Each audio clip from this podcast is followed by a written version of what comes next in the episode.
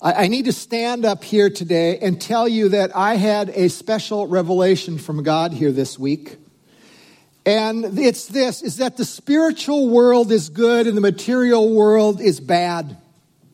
And the material world is frankly under the control of evil and in the under it's really filled with ignorance. And for some of you as well, there is a divine spark that's trapped within you. Now, not everyone here has that spark. But for you that have the divine spark, you actually have the chance for redemption.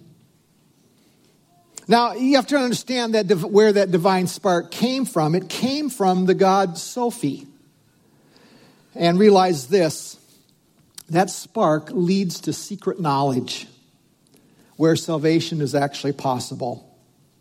And it's a knowledge by which you can know yourself deeply. And you can know the origins and understand your destiny in the spiritual realm.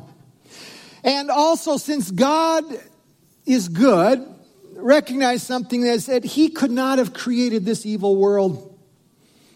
So realize the material world was created by an inferior, ignorant, and evil God.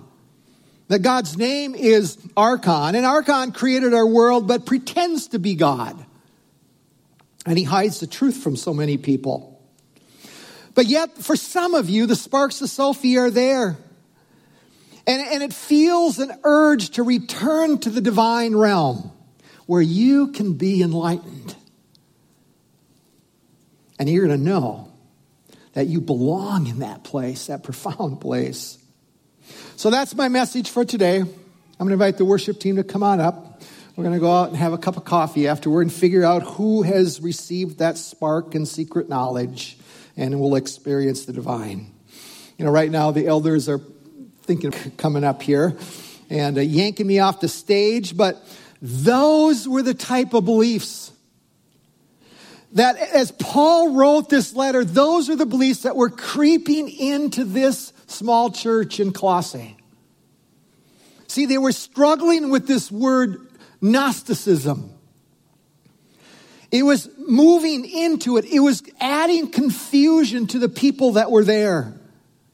Now, you might be saying, does anybody really believe that stuff? And I go, yes. As a matter of fact, it's alive and well today. You know, there was a book written a number of years ago. It was called The Da Vinci Code. I don't know if any of you wrote, uh, had read it. Sold over 4 million copies. They made a movie on the basis of that book. And there's a character in there called Teabing who claims that the Council of Nicaea, there was actually a Council of Nicaea back in 325 AD. It was an important council, by the way.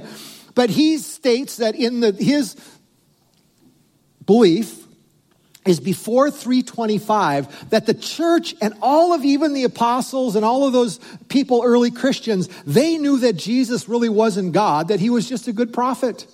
And it was after at 325, then is that the church decided we're going to make Jesus God. And the Gnostics said, huh, not true. And, and so in this book, that is some of the stuff that this author promotes in that, in some form. But understand the bottom line is this it's a historical, it's an attack on a historical Jesus. You know, the final scene in the Da Vinci Code it's kind of the whole, this holy grail where Teabing lays out this conspiracy theory. And then that's kind of at the heart of this book. But on the key scene toward the end, I'm going to quote it here. Almost everything our fathers taught us about Christ is false. And to this day, people are still promoting some of these things.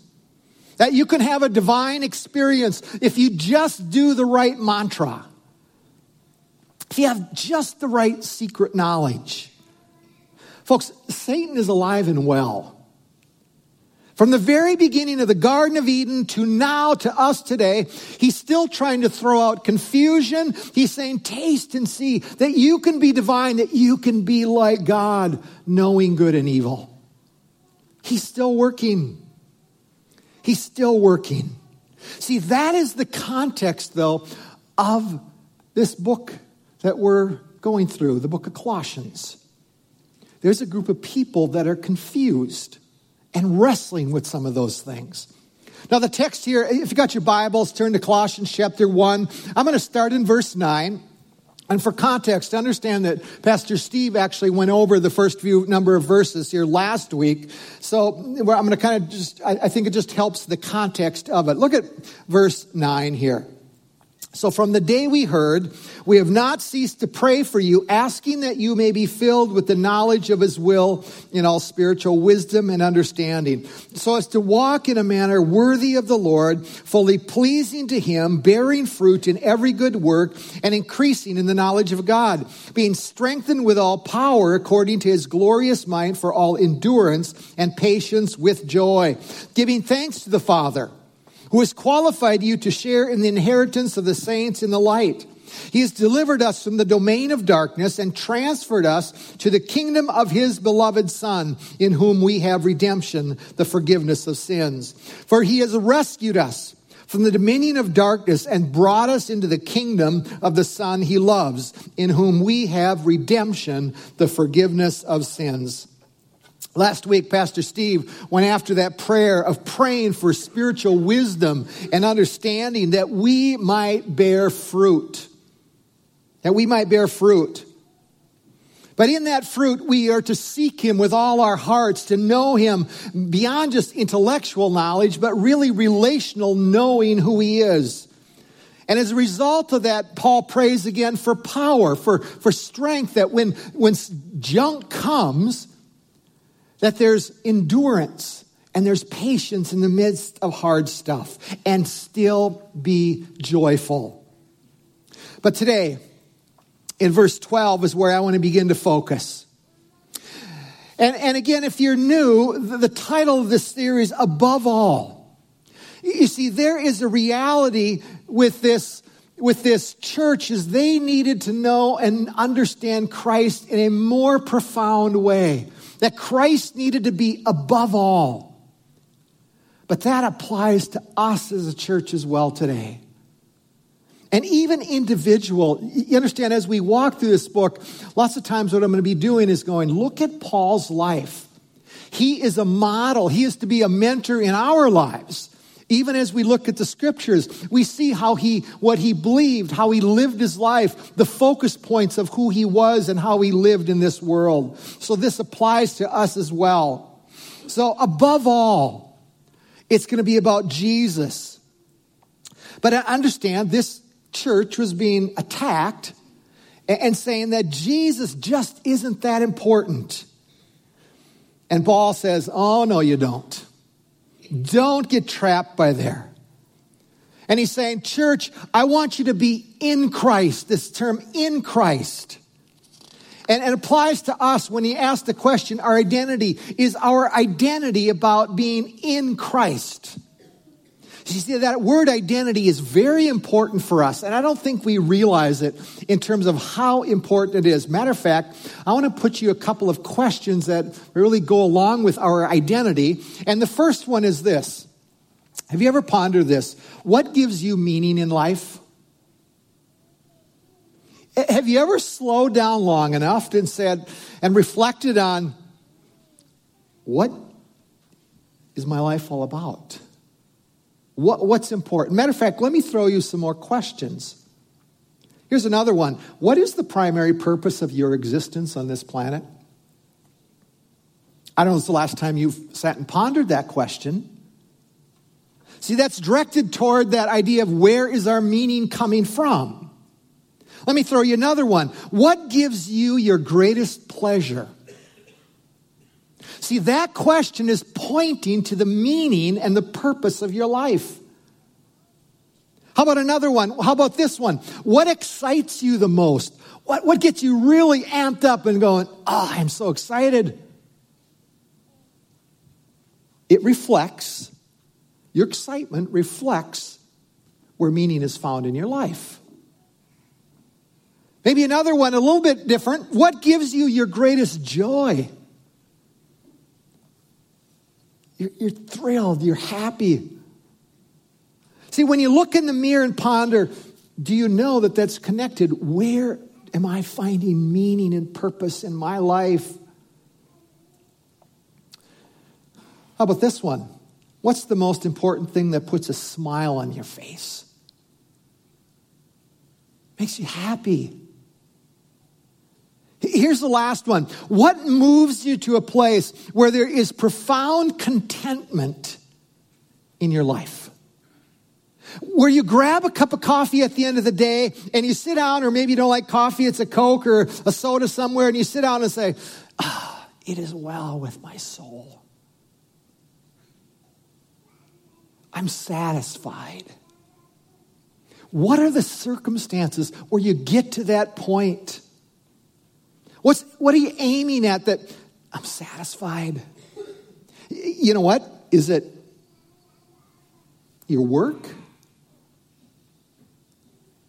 Is that where meaning is pointed?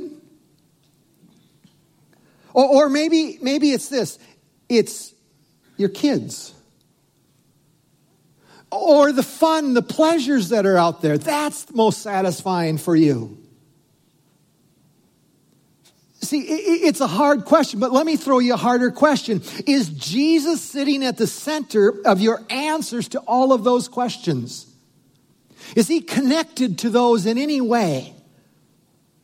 See, our identity in Christ is critical not only to the, us as an individual, but to collectively for us as a church. You know, you think of a church even like ours, you compare it to back then. What if you come in on a Sunday morning and I tell you, you do worship angels, you know, don't you? What do you mean? It, confusion. You know that you need secret knowledge, right? And a divine spark. You do know that, don't you? What would you say? But, but let me switch it if your kids came to you, if you're a parent and your older kids came and said, Somebody said I'm supposed to have a divine spark, what would you tell them? How would you respond to them? How would you push them back toward Jesus? What would you say to them? You see, there's false messages that was pointed, pushed to the church back then, and folks, it's being pushed to us as a church as well. So we need wisdom and understanding. But here's where I want to go today. Recognize something. Even as we look to encourage people or to help people walk toward Christ, this morning, the first part of it is this I want to focus on five stunning gifts that God has given us. Incredible gifts where we need to just slow down and go, Oh, He's done this for us. This is a gift for us. If you want to follow along in the outline here, it says the goal for us is to embrace these gifts. As a matter of fact, today, if you're doubting God, if He's not all that good to you today, these verses remind us that we have a good, good Heavenly Father. And it should propel us. It should propel us toward joy. It should propel us toward worship and just this sense of, oh, God is good. Let me give you the first gift, number one here in your notes. Do you know that God has given a gift and He has qualified you? He's qualified you to go, okay, what do you mean? Look at verse 12. Giving thanks to the Father who has qualified you to share in the inheritance of the saints in light. See, there's some spiritual blessings, gifts here, and the call is you catch that thankfulness, but he qualified us for a spiritual inheritance. Now, that word qualified is interesting because I, I think back when I took my kids to either carnival or like Disney World. We took them once or twice. And when they were younger, I remember one time we'd go up to the ride and remember there'd be some, maybe a figure, or whatever. But there's this thing where there's this line where if they if they hit the line, they're qualified to go on that ride right? And if they're below that, they're not qualified. They need to grow a couple more inches to be qualified. Something needs to happen before they're qualified. But think of it of being without Christ. Because there's another word that's actually stronger that's connected to qualified. It's this disqualified. disqualified. Let me read you the definition. I don't have it on the screen, and this is geared toward a person. It's declared ineligible for an office, for an activity, or competition because of an offense or an infringement. Now, here's where I, think we forget that Paul understands this in the background. That you and I, in our natural sinful state, apart from Christ, if we are not, quote, in Christ, we're not merely unqualified for the kingdom of God, we are profoundly disqualified from the kingdom. It's not saying that God, you got to grow three inches spiritually and then you're qualified. It's not that at all. Or that you have to do a certain amount of good works and then you're qualified. No. See, the scriptures tell us that without being in Christ, God says by choice and by human nature, you're the kind of person who is prohibited from entering my kingdom, disqualified. You're excluded because you are mortally flawed, spiritually flawed, and no amount of works is going to make you qualified. See, believing that you're a good person does not qualify you for this spiritual inheritance that Paul is talking about. See, but thanks be to God, He has qualified us. He's made us worthy to inherit blessings. Folks, that is a profound gift. If you've put your life in the hands of Jesus, matter of fact, even if today, if you're filled with shame, or you're filled with despair, and even if this is despair that cripples you, if you put your faith in Jesus, no matter what your feelings are telling you, because oftentimes they lie to you, but if you've done that, you share in the inheritance of the saints. You have been qualified. And that cannot be taken away from you. See, that inheritance grants us to move into the light. What's the light? Jesus. To be with Jesus. But look at two more gifts for your notes here. Gift number two God has delivered you and gift number three, God has transferred you. Look at verse 13. He has delivered us from the domain of darkness and he's transferred us to the kingdom of his beloved son. You know, in Acts chapter 28, Paul stood before this king named Agrippa. And Paul was telling his story how he met Jesus on the road to Damascus and that Jesus had given Paul the gospel and it was for a purpose and for a mission. And let me put Acts 26, 18 on the screen. And here was the, I'm giving you the gospel, Paul. Why? To open their eyes so they might turn from darkness, do you catch this? To light, from the power of Satan to the power of God that they may receive forgiveness of sins and a place among those who are sanctified by faith in me. From here to there. Do you catch the change that's happening? See, the Bible teaches there are two spiritual realms. And I think we forget that. And all people belong to either the realm of darkness or the realm of light darkness or light. And many people are in darkness and they don't even know it. They don't know that they're under the power and the authority of Satan. Listen to 1 John 5 19. I don't have it on the screen. The whole world lies in the power of the evil one. That whole world, John means that everyone and everything that is not in Christ by faith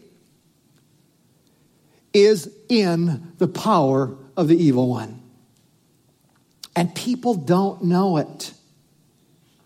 See, this book reveals that they're blind, they're in bondage, and they're powerless to qualify themselves for the kingdom. for salvation. No matter how smart they are, no matter how much money they have, no matter how many good deeds they do, it will not qualify them.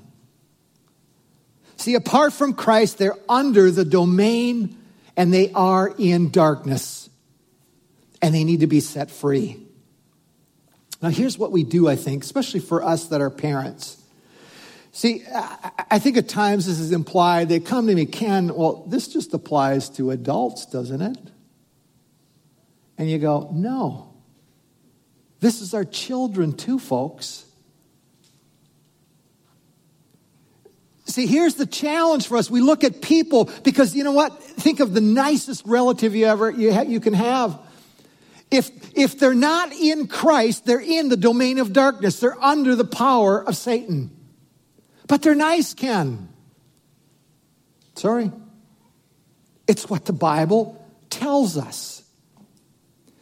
See, you can have a, a, profoundly nice neighbor and they're still in the domain of darkness. You can have a nice grandma and if they, they're not in Christ, they're in the domain of darkness. We don't like to think of it those terms. And what needs to happen then? See, he has to deliver us. He's got to pluck us out. We need to be transferred, plucked out, uprooted from that being in that domain, and then moved to somewhere else. That's what Paul is writing here. You know, some of you are getting ready for gardening. And you've been in your home already, you're, you're planting some seeds and you're, you're growing them, but you know that when the snow leaves here in July, you're going to be able to transplant them out into the, you, you, caught that a little bit. But, but you understand for gardening, it's, you start here, you're in the house, but where do you need to flourish? You need to be transferred to the domain of being outside. Uh, but let me try to illustrate more from a relational context, not just plants. Think of it this way there's a house over here, has Christ. It's his home. And we're outside in the dark. And what does Christ have to do? He has to come outside. Has to enter the darkness. He comes down off his porch and he grabs us. And by faith, we walk with him and we walk into the light and we sit down at his table and we fellowship with Him. He's transferred us to a new place. And did you catch that phrase? Because now you are with, not out in the dark, you're in that home with my beloved Son. You see what the Father's trying to communicate to us? Of the profound gift of being delivered and transferred now into the home and the, the presence of the Son. And folks, the only reason we get invited to do that is because that Jesus had done, has done the work for us because he died for you and me. He paid the penalty for sin, our sin. And what he was doing in that grip of Satan, he was coming along and he was prying those fingers off so that we could move by faith into the arms of Jesus. Folks, profound gifts. But there's two more. Four and five, look at this for your notes. He has now redeemed us as well. And number five, he has forgiven us. Redeemed, forgiven. Look at verse 14. In whom we have redemption and the forgiveness of sins. You know, if you go down to a local watering hole and ask the average person, Are you free? Do you have free will? And they're going to go, Of course. They believe they're free and they believe that their own thoughts are their own thoughts alone, that they, they're mine. But the ironic truth is that the scripture says this they're slaves, if they're not in Christ, they are slaves to sin. They've been sold into bondage because of their corrupt and their fallen nature.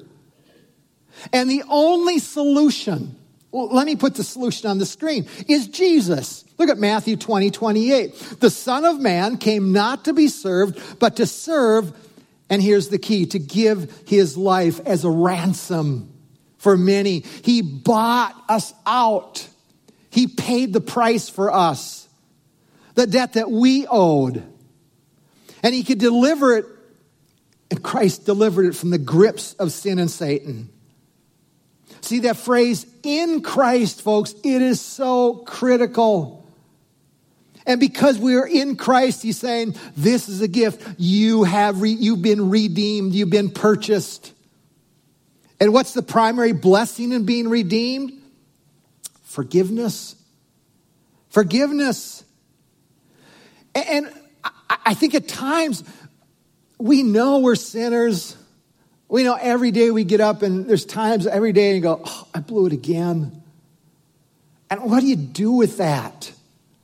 And, and, and, sometimes the sin, and we're going to see it later in these chapters, it's some hard sin that we're stuck in. But realize this you're never going to find the feeling of being forgiven by just pursuing avenues that the world tells you to go down.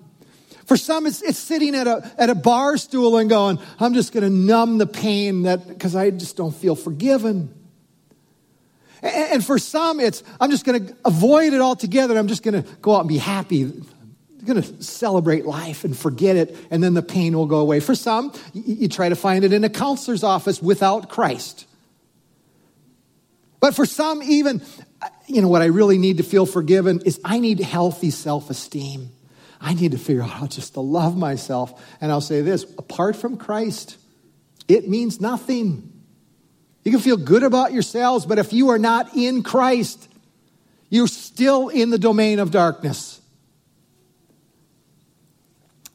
But we recognize that when you are in Christ, when you embrace what Jesus did for you, that the opportunity is for you to just go to Jesus every day and say, Would you forgive me? And He is faithful and just to forgive us. Matter of fact, it's even a little farther than that.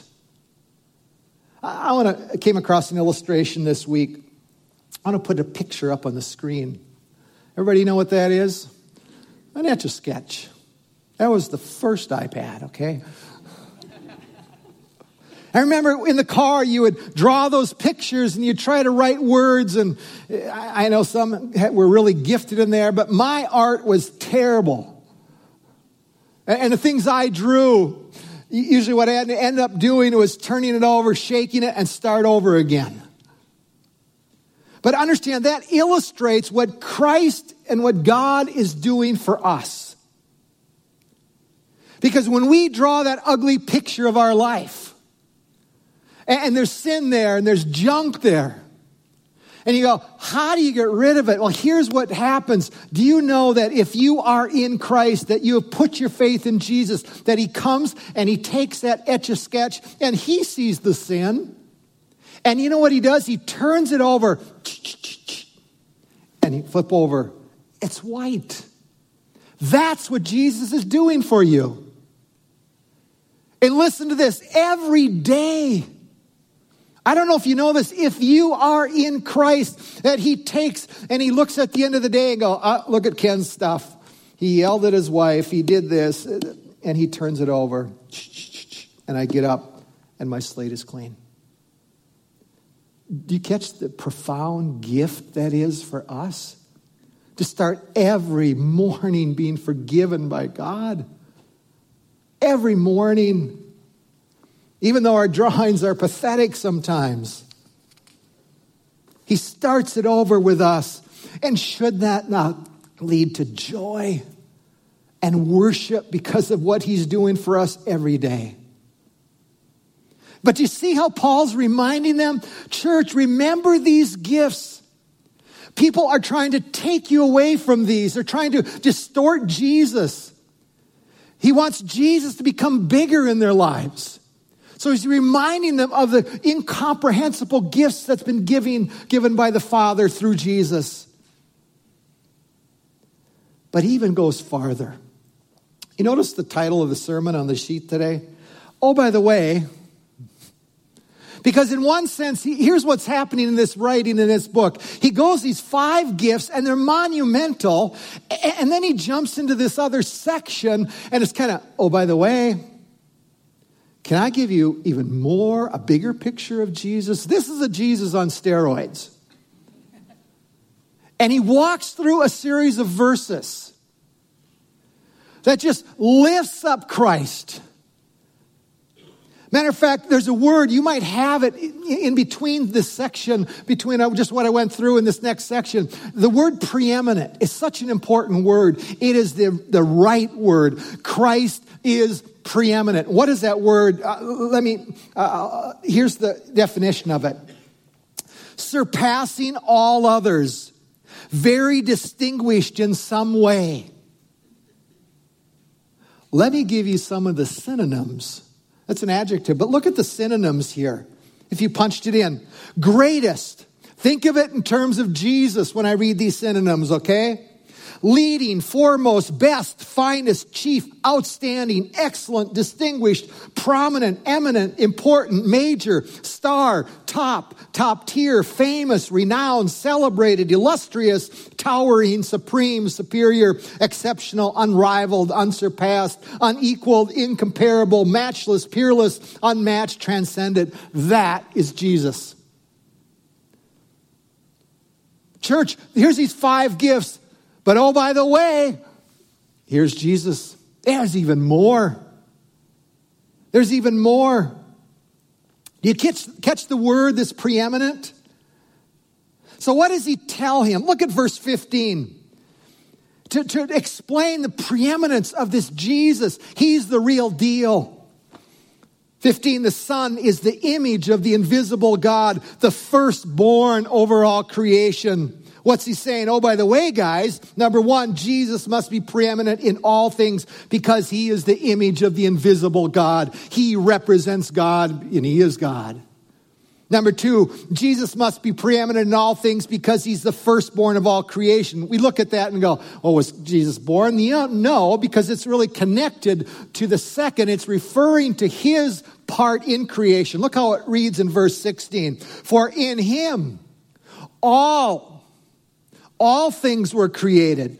Things in heaven and on earth, visible and invisible, whether thrones or powers or rulers or authorities, all things have been created through him and for him.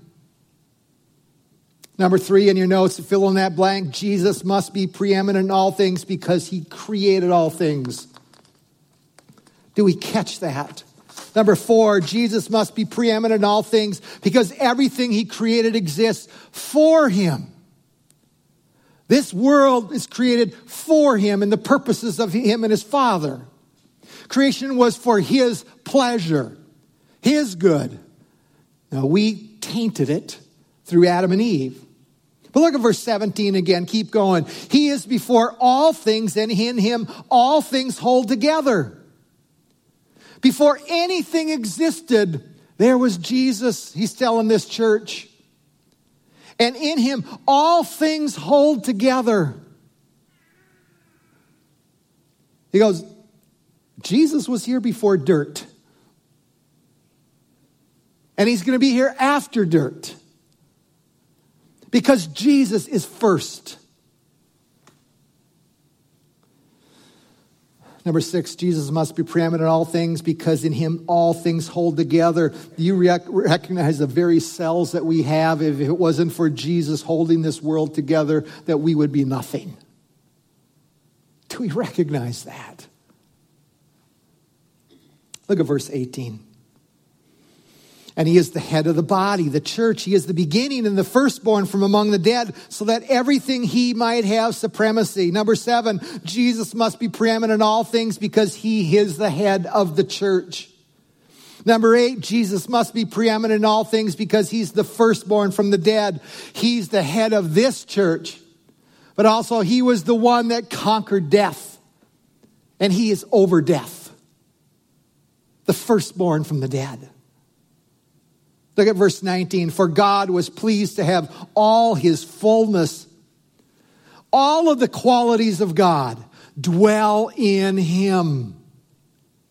Number nine, Jesus must be preeminent in all things because he is God. Look at verse 20. And through him to reconcile to himself all things, whether things on earth or things in heaven, by making peace through his blood shed on the cross. Number 10, that last one, Jesus must be preeminent in all things because he is our Savior. Oh, by the way, this Jesus, guys, is more than just a nice guy. They've been telling you he's not even God.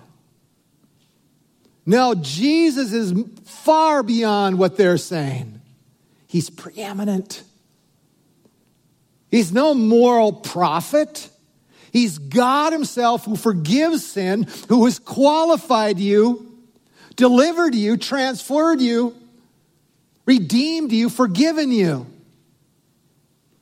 And He's God on top of it.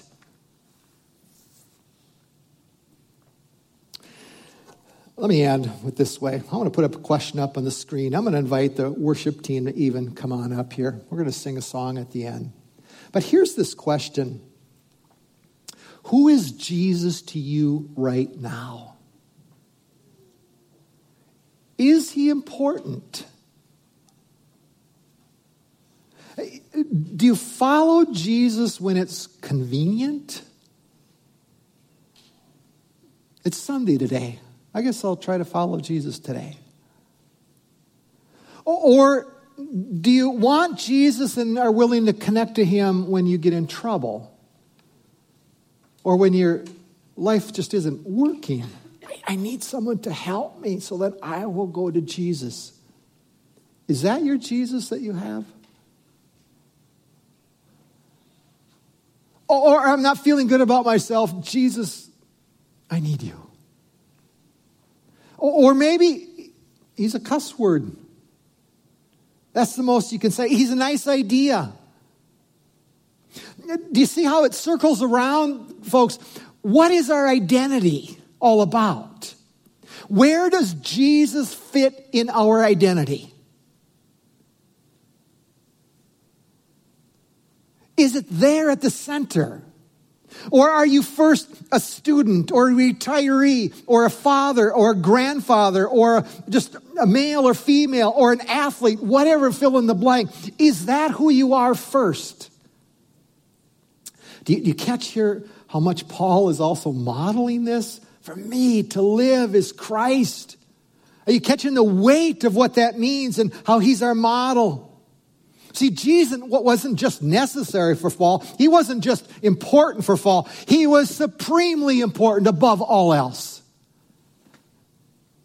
You know, if we put a picture of Jesus up on the wall and put kind of a target behind him, is our life pointing toward that? When we get up every morning, does it point in any way toward him? Or is it only when it's convenient?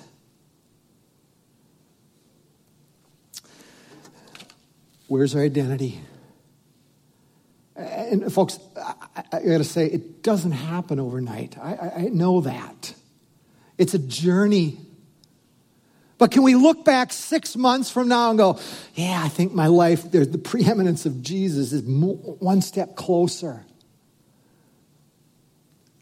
It, it, again, it doesn't take place overnight. And parents, for you that have kids, you understand what the goal, one of the goals that you should have as your parents, do you believe that you're helping your children in the preeminence of Christ? That He's everything. As you sing, we're going to sing a song above all. It, it, it talks about lots of the things actually that we've already talked about today. But see, can we look at Jesus and say, He is our hope. He's the one that saved me. And can we begin to celebrate those five gifts that He's given to us? And maybe you need to just review them. As you sing, you just go, Thank you, Jesus. Thank you, Father, for changing us. So let's stand and, and let's sing to Him. Understand, worship is not about you singing to up front here, it's about singing to God and the Father and the Son, He's listening. Give Him praise.